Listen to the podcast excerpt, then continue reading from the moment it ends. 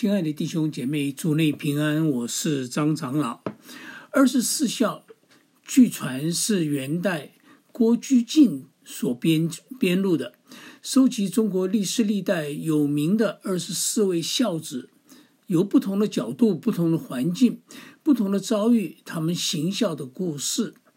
啊，记得我做孩子的时候，有曾经听过其中几个人的故事。好比老来子的细采于亲，黄香的善枕温馨，吴猛的自文饱雪等等，但我父母从来没有认真的用它来教育我。当我们的第一个孩子来到的时候，在台湾的家人寄来一套《二十四孝全集》。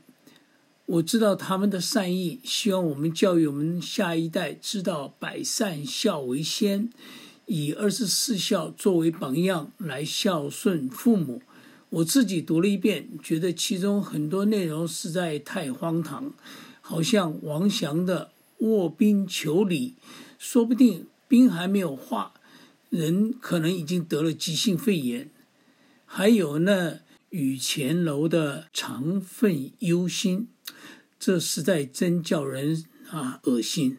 后来这套书的下场是被丢进垃圾回收桶。作为一个基督徒，应该看看圣经是怎样教导儿女孝顺呢？结果我发现整本圣经里面没有“孝顺”这两个字，圣经的用语是“孝敬”。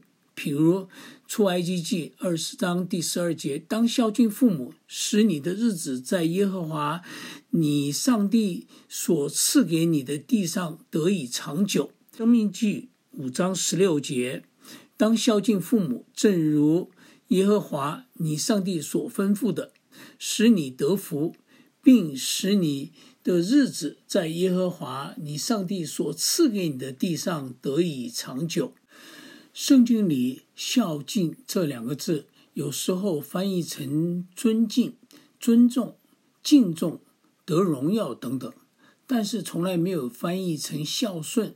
是不是中文孝顺强调行为上的顺服、顺从，而圣经里的孝敬是强调面对父亲的态、父母的态度是尊敬、尊重，让他们得荣耀。所以，尊敬的意义超过了顺服和顺从。当孝敬父母这五个字在圣经里面总共出现了九次，三次在旧约，六次在新约。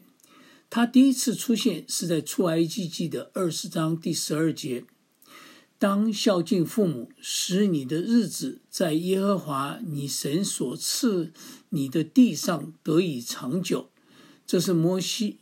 十诫里面的第五诫，摩西十诫的前四诫是针对神，后六诫是针对人。然而，当孝敬父母的第五诫，大概是写在第一块石板上，是放在神的后面。就业箴言是讨论呃孝敬父母最多的一本书，譬如敬畏耶和华是知识的开端，愚妄人藐视。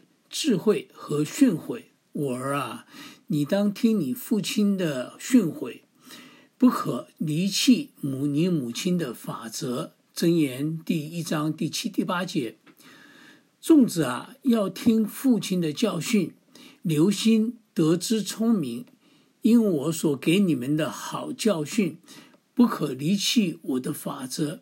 我在父亲面前为孝子，在母亲眼中。为独一的娇儿，箴言十四章一到三节。耶稣基督在福音书里有五次讲到当孝敬父母，其中有一次特别提醒，咒骂父母的必须处死。耶稣把孝敬父母当作诫命中最基本的要求之一。使徒保罗在以父所书里说道。你们做儿女的要在主里听从父母，这是理所当然的。又说，你们做父亲的不要惹儿女的气，只要照着主的教训和警戒养育他们。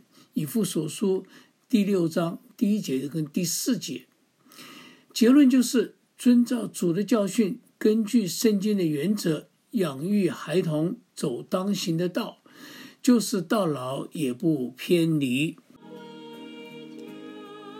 来吧，亲爱的弟兄姐妹，我们一起祷告。慈爱的天父啊，你你应许我们，只要我们遵照你的命令，孝敬父母，你就让我们事事顺利，在你要赐给我们的土地上享长寿。爱我们的主耶稣啊，你提醒我们，当孝敬父母是诫命中最基本的要求，是不可不行的。你甚至警告我们，咒骂父母的是当死的罪。亲爱的圣灵保惠师啊，恳求你圣化我们的心，来孝敬父母，在主里面听从父母，同样照着主的教训和警戒养育我们的儿女，让我们让主的爱充满我们的家。奉主耶稣的名祷告，阿门。